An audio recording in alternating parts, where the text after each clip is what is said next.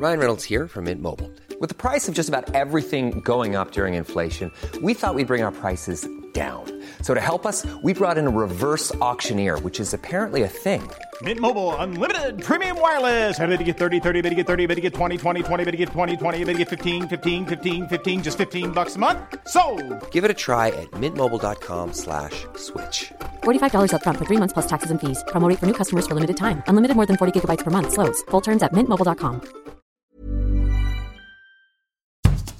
Bonjour et bienvenue dans Podcasting, le podcast quotidien d'actualité du Grand Sud-Ouest. Chaque jour, suivez-nous à la découverte de l'information régionale avec des journalistes du territoire. Je m'appelle Jean Berthelot de Lagleté. Les séries audio de podcasting, Girondin de Bordeaux, un monument en péril. Cette semaine, Podcasting fête Noël et vous propose une série de 5 épisodes entièrement dédiés aux Girondins de Bordeaux. Ils accompagnent l'interview exclusive que nous a accordée Pascal Rigaud, possible repreneur du club. Une interview que vous pouvez retrouver sur notre site et sur toutes les plateformes d'écoute. Dans le premier volet, nous avons parlé de la naissance du club et de son premier siècle d'existence. Aujourd'hui, nous évoquons son âge d'or, la décennie 1980. Nous sommes en compagnie d'un journaliste qui a coécrit trois livres consacrés aux marinés blancs, parmi lesquels L'Escure et les Girondins aux éditions Sud-Ouest. Bonjour Laurent Brun. Bonjour à toutes et à tous. Ces livres, vous les avez coécrits avec un autre journaliste, Julien B. Nous voilà donc en 1979. Un an plus tôt, un drôle de personnage est arrivé aux manettes du club. Il s'appelle Claude Bèze. Qui est-il et quel a été son parcours jusque-là? Alors Claude Bèze est un, est un amoureux du foot, il est, euh, il est déjà dans la structure des Girondins de Bordeaux puisqu'il est, il est trésorier du club et effectivement euh, les, années, les années 70, euh, les Girondins végètent en première division, luttent pour ne pas descendre, il y a quand même Alain Giresse qui est un, un prodige, un virtuose en herbe qui commence à à pointer le bout de son nez. En 1979-80, Alain Giresse est reconnu internationalement, internationalement pardon. il est là. Claude Bèze est élu président des Girondins de Bordeaux et se dit on va bâtir avec le staff technique une belle équipe à Bordeaux autour d'Alain Giresse. Euh, L'entraîneur euh, c'est Luis Carniglia, il est remplacé par Raymond Goethals, euh, Claude Bèze prend en main l'équipe, elle devient sixième dans le championnat 1979-1980 et à partir de là elle va, elle va atteindre le podium 80-81 troisième, 80-82 quatrième, 82-83 deuxième, 83-84 premier, 84-85 premier. L'objectif est atteint. Depuis 1950, les Girondins n'avaient pas été sacrés champions de France. Et, Claude Bèze est un visionnaire, un personnage euh, truculent qui, euh, qui, on dirait clivant aujourd'hui, euh, qui fédère en tout cas au niveau du club, au niveau de la région les Girondins avec Marius Trésor, Jean Tigana, Bernard Lacombe, Patrick Battiston, que des internationaux. Enfin bref, à part Michel Platini et Dominique Rocheteau, il y a quasiment toute l'équipe de France à Bordeaux et, l'histoire des Girondins redécolle. Alors évidemment, on va revenir en détail sur ces années euh, fastes, mais la première saison de l'ère Claude Bèze est compliquée. Elle est notamment marquée par la disparition tragique de l'un des joueurs, Omar Sanoun, à seulement 25 ans. Oui, Omar Sanoun, aussi international français, qui, euh, qui au cours d'un entraînement, euh, enfin après un entraînement, décède d'un arrêt cardiaque. C'est un, un coup dur pour le club, c'est un coup dur pour tout le monde. Euh, effectivement, il n'y a pas de mots pour décrire ça, mais hum, je pense que ça a aussi renforcé la, cohésion entre joueurs et, et la volonté, au-delà du, drame que tout le monde a vécu, familial et, amical et, structurel, parce que, parce que ça a ébranlé tout, tout le monde au niveau du club. je pense que ça a aussi permis de ressouder les liens et de se dire que ben les, Girondins avaient commencé à construire quelque chose et qu'il fallait aussi, en la mémoire de Marsanoun, poursuivre sur cette voie-là. Et, on a vu que par la suite, le, football euh, des Girondins est devenu de plus en plus léché. Euh, on parlait de football rugueux, défensif dans les années 70. Là, les Girondins de Bordeaux vont être cités en référence euh, comme l'équipe pratiquant le plus beau football de l'Hexagone, mais quasiment aussi l'un des plus beaux footballs d'Europe. Ça faisait 12 bières que je m'enfilais, faut dire qu'on était samedi soir. J'étais tranquillement écroulé devant ma télé, sur mon plumard. Il y avait Jean-Pierre El Cavada qui me racontait l'Afghanistan et la Pologne et le Liban. Le Salvador, il connaît pas. L'information pour ces mecs-là, c'est l'effrayer le prolo, le bourgeois, à bout de charruse d'Ayatollah. Demain, faites gaffe, il va faire froid. Et à part ça, eh ben ça va. S'il se passe quelque chose, on vous le dira. La magonzesse dans ma piole qui me dit qu'est-ce que tu fais planter là? T'en as pas marre de ces marioles? T'en as pas marre leur tronche de rage? Je lui réponds j'en ai rien à foutre Mais je veux pas rater téléfoot Carnilia, vous l'avez dit, Goethals, après l'Argentin et le Belge, Claude Bèze en 1980 recrute un jeune entraîneur français cette fois, qui arrive de Lyon. Il va faire le bonheur de Bordeaux avant celui de la France entière. Il s'appelle Aimé Jacquet. Il s'appelle Aimé Jacquet, on le connaît, il a été international, il a joué euh, à Lyon, il a joué à Saint-Etienne. C'est un garçon euh, mesuré, un garçon exigeant, un garçon très pro qui lui aussi fédère, euh, croit en le projet de, Claude Bèze et de son staff dirigeant, qui commence à, à mettre en place un système de jeu, qui commence à mettre en place un état d'esprit et qui, autour, on l'a dit, d'Alain Giresse, bâtit lui aussi une, équipe incroyable, euh, les Gernot Rohr, des joueurs, des joueurs de devoir, René Girard, on l'a dit Jean Tigana, des joueurs euh, en fin de carrière, on a parlé de Marius Trésor, Marius Trésor qui après un passage euh, à Marseille euh, fructueux, a connu quelques déboires euh, dans la cité phocéenne. son transfert Bayern Munich a capoté et finalement il est en fin de carrière et Claude Bess lui dit Marius, tu viens chez nous, on a un super projet, on te paiera à la pige, hein, je schématise. En gros, tu viens, tu vas voir Aimé Jacquet est un super entraîneur, tu le connais, et on est en train de monter une grande équipe. Et Marius Trésor et Patrick Battiston, Léonard Specht arrivent dans, dans, le sillage et cette équipe de Bordeaux bouscule les codes et est par tous, et c'est vrai, hein, ça s'est vraiment passé comme ça. Et, et cette génération-là va en former une autre qui, sera celle des Philippe Vercruis, Jean-Marc Ferreri, Enzo Schifo, José Touré, sur toute la décennie 80. Euh, et les Girondins vont encore gagner des titres, vont être encore champions de France en 86-87, euh, faire le doublé Coupe de France, championnat. Il n'y avait pas encore la Coupe de la Ligue, qui n'existe plus aujourd'hui. Et, on, a, on a encore une fois une équipe de Bordeaux euh, principale fournisseuse de, de talent et de l'équipe de France. Et Aimé Jacquet, voilà. Aimé Jacquet va laisser beaucoup de traces à Bordeaux, mais notamment un style de jeu bien particulier, un 4-4-2 que l'on baptisera à la bordelaise.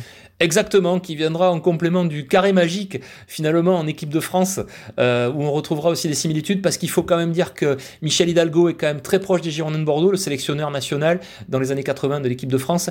Il est du côté, je crois, de Saint-André de Cubzac, et il vient assister à beaucoup de matchs au, niveau du, parc Lescure, il assiste, il voit comment, euh, comment évolue l'équipe des Méjaquets, ils échangent ensemble et ils construisent euh, et l'un et l'autre autour d'Alain Giresse. Michel Hidalgo aura aussi Michel Platini à côté de lui, euh, Jean Tigana, Luis Fernandez, puis Bernard Genghini, qui est le, qui est le cinquième Beatles du carré magique.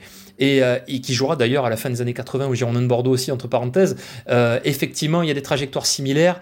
Euh, et Aimé Jacquet prend aussi de Michel Hidalgo, et vous l'avez dit, Aimé Jacquet fera aussi le bonheur de l'équipe de France, puisqu'il sera sacré champion du monde avec elle en 1998. Laurent, le tandem Aimé Jacquet-Claude Bèze, vous avez évoqué la personnalité d'Aimé Jacquet, qui est quelqu'un de plutôt discret, travailleur. c'est quand même un gros contraste avec Claude Bèze. Quelle est la personnalité du président des Girondins? Ah, le président, c'est euh, certains diront controversé, d'autres diront fou, d'autres diront génial visionnaire. C'est un peu tout ça à la fois. Claude Bèze, euh, il avait tout vu avant tout le monde. Comment dire Claude Bèze était imprégné par les Girondins de Bordeaux. Il en a fait une marque.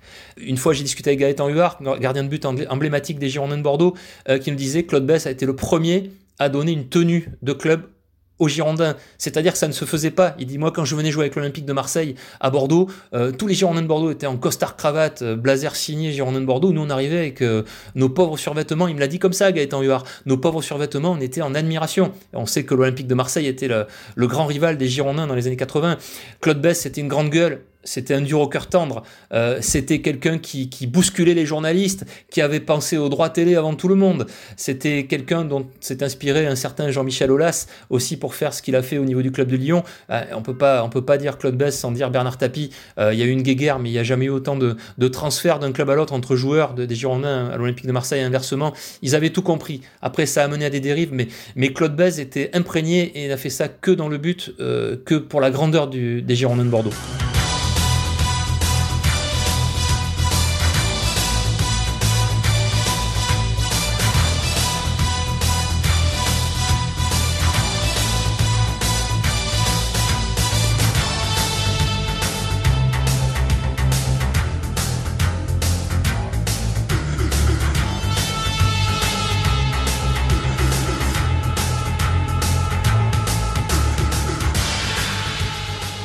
Trois titres de champion de France, deux Coupes de France, Bordeaux est vraiment euh, l'équipe phare du milieu des années 80. Sur la scène européenne, il n'y aura certes pas de consécration, mais de très belles aventures. Oui, deux finales, deux, demi-finales pardon de, Coupe d'Europe. La première lors de la saison 84-85 où les Girondins de Bordeaux euh, euh, sont à une marche de, la finale de la, Coupe d'Europe des, des, clubs champions qu'on appelle aujourd'hui Champions League. elle ne perd que face à la Juventus Turin de Michel Platini, Paolo Rossi qui, qui nous a quittés récemment. Euh, une équipe extraordinaire de la Juventus Turin qui, qui s'impose à l'aller 3-0 et qui perd 2-0 au retour à l'Escure dans un, un, stade euh, incroyablement plein et dévoué à la cause. On a rarement vu ça. Euh, on le reverra peut-être qu'une ou deux fois par la suite dans les décennies qui suivront. Mais effectivement, la marche était pas forcément trop haute, mais l'expérience italienne a fait la différence. La finale 1985 opposera la Juventus Turin au au club de Liverpool et ce sera le drame du Ezel euh, en Belgique, à Bruxelles, où il y aura beaucoup de morts. Donc c'est vrai que ça atténue un peu l'élimination forcément.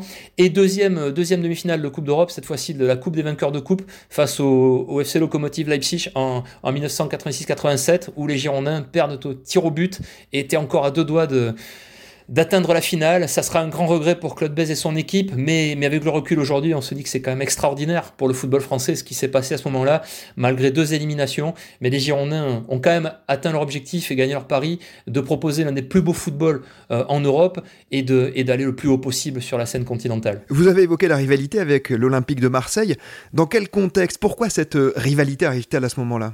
Alors cette rivalité, elle arrive parce qu'on a, on l'a dit, hein, excusez-moi encore pour l'expression, deux présidents grande gueule, euh, deux complètement investis dans leur mission de faire euh, de, faire de l'un ou l'autre des deux clubs. Le premier club français à gagner une Coupe d'Europe ça sera Marseille qui arrivera avant les Girondins. Toutefois, cette rivalité, elle remonte, remonte aux années, aux années 40, euh, en fait, parce qu'on le sait peut-être pas forcément, mais l'Olympique de Marseille et les Girondins se retrouvent en finale de Coupe de France pendant la guerre, et, euh, les Girondins euh, alignent en toute bonne foi une équipe dans laquelle se trouve euh, Ahmed Gougou Nomer, qui est un joueur qui, a fait plusieurs matchs avec les Girondins de Bordeaux, et l'Olympique de Marseille s'aperçoit que ce joueur, au final, n'est pas qualifié n'est pas qualifié pour disputer cette, cette Coupe de France, euh, cette finale. En tout cas, il y a eu match nul et les Girondins gagnent sur les Marseillais pardon battent les Girondins sur tapis vert.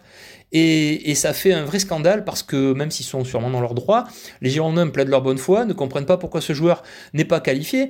Et finalement euh, l'État, puisque c'est l'État français à l'époque qui dirige tout ce qui est sportif, euh, trouve que ça fait vilain de, gagner une, Coupe de France comme ça euh, sur tapis vert et le, commissaire chargé, euh, de euh, l'organisation de ces rencontres-là de la Coupe de France dit qu'il faut rejouer le match. Le match est rejoué, l'Olympique de Marseille s'impose et gagne le trophée, et la rivalité, quelque part, elle prend ses racines là-dedans. Et on se retrouve dans les années 80 encore avec une rivalité Bordeaux-Marseille en championnat, en Coupe de France, avec deux présidents euh, incroyablement forts en communication et en provocation. Et ça part, euh, ça part comme ça, et, et, ça devient le, le duel fratricide du championnat de France. Et notamment, sans doute, une image sur la pelouse du Vélodrome qui reste encore présente dans tous les esprits des supporters de Bordeaux. Oui, c'est quand, j'imagine, quand, quand, le président Bess arrive avec, avec sa Cadillac au stade et qui traverse, euh, qui rejoint la, cité phocéenne avec sa voiture américaine, avec son staff, et qu'il arrive, euh, qu'il arrive au stade Vélodrome de Marseille, euh, ancien stade Vélodrome, hein, puisqu'il a été refait depuis, où, les gens sont massés là et n'en croient pas leurs yeux parce que ce président arrive avec une, une grosse paire de voilà. Euh, et c'est Bernard Tapie d'ailleurs qui le disait euh, avec affection au final. Il arrive il traverse il fait cracher dessus peu importe il fait insulter il fait taper sur la bagnole mais il traverse la foule avec sa bagnole. Il arrive dans le parking il se gare il traverse la tribune il va prendre place en tribune présidentielle sous les colibés les huées. Mais droit dans ses bottes, fier, fier de représenter les Girondins, l'esprit girondin, parce qu'il a créé l'esprit girondin, et, et Claude Bèze euh, se retrouve détesté, mais à la fois respecté, même par les adversaires.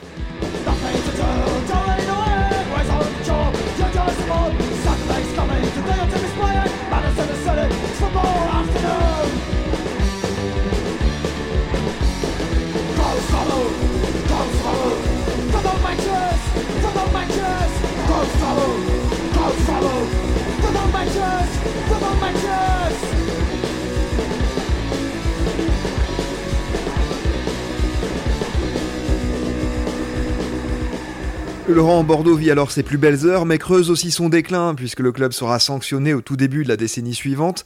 Claude Bèze, ce sont de très belles heures sportivement, mais sans doute des coulisses un peu moins avouables. Oui, alors c'est difficile de parler de ce sujet-là parce qu'on a toutes ces années après, on n'a toujours pas tous les tenants, les aboutissants. néanmoins, il a, il fauté il a sombré. A priori, c'était dans l'intérêt supérieur du club et pas dans le sien, euh, d'après les recherches que qu'on a pu effectuer et moi-même. Euh, toutefois, il a été sanctionné. Les Girondins de Bordeaux euh, finissent effectivement la saison 90-91 euh, au dans le, dans le ventre mou du championnat, sachant qu'à deux journées de la fin, ils peuvent encore jouer l'Europe. Et ils sont, ils sont sanctionnés parce que parce qu'on s'aperçoit qu'au niveau financier, euh, il y a eu des problèmes. Il y aura donc un procès. Euh, les Girondins seront rétrogradés administrativement en deuxième division. il faut savoir qu'on a encore à Bordeaux un effectif de stars à cette période-là.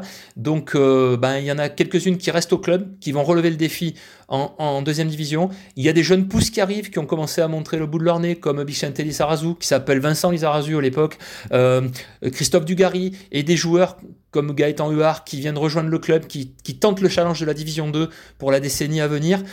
Mais effectivement, Claude Bèze a été aussi lâché par, euh, par les politiques, il faut le dire. Claude Bèze qui était soutenu par le maire de Bordeaux, Jacques Chaban-Delmas, qui, qui s'est retrouvé euh, tout seul, qui était aussi intendant, les super intendant de l'équipe de France et qui, euh, bah, il faut le dire, qui est mort tout seul dans son coin, euh, abandonné de tous.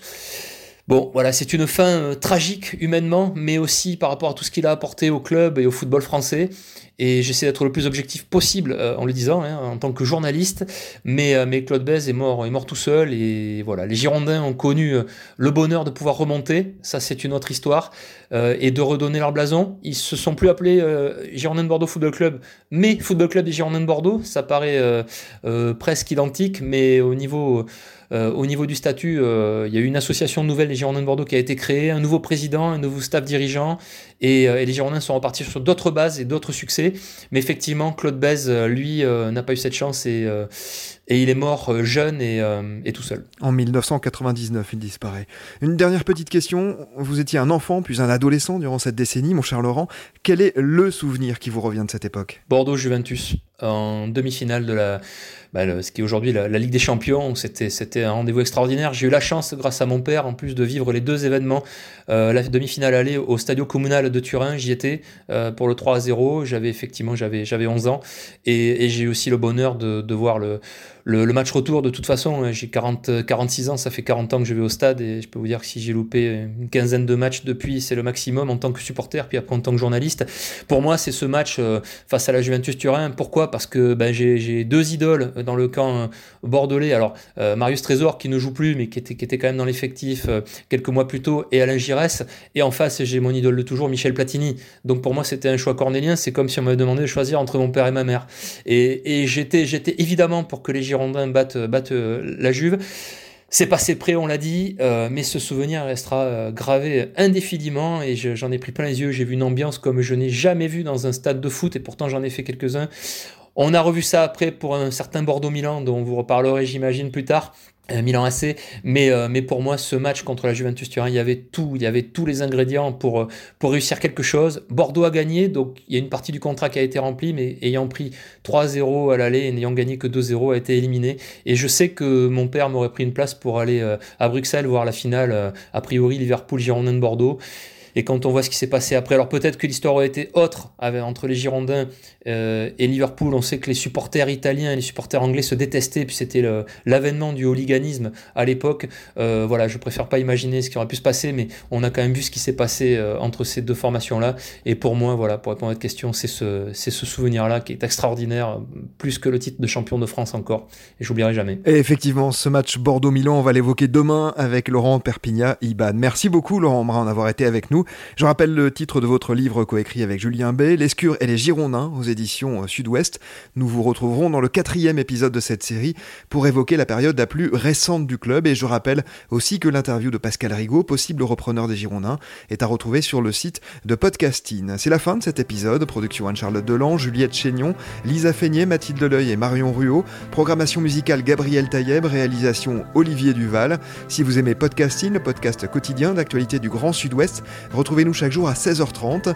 Retrouvez-nous sur toutes les plateformes d'écoute, dont Spotify, Apple Podcast ou Google Podcast. Podcasting, c'est l'actu dans la poche.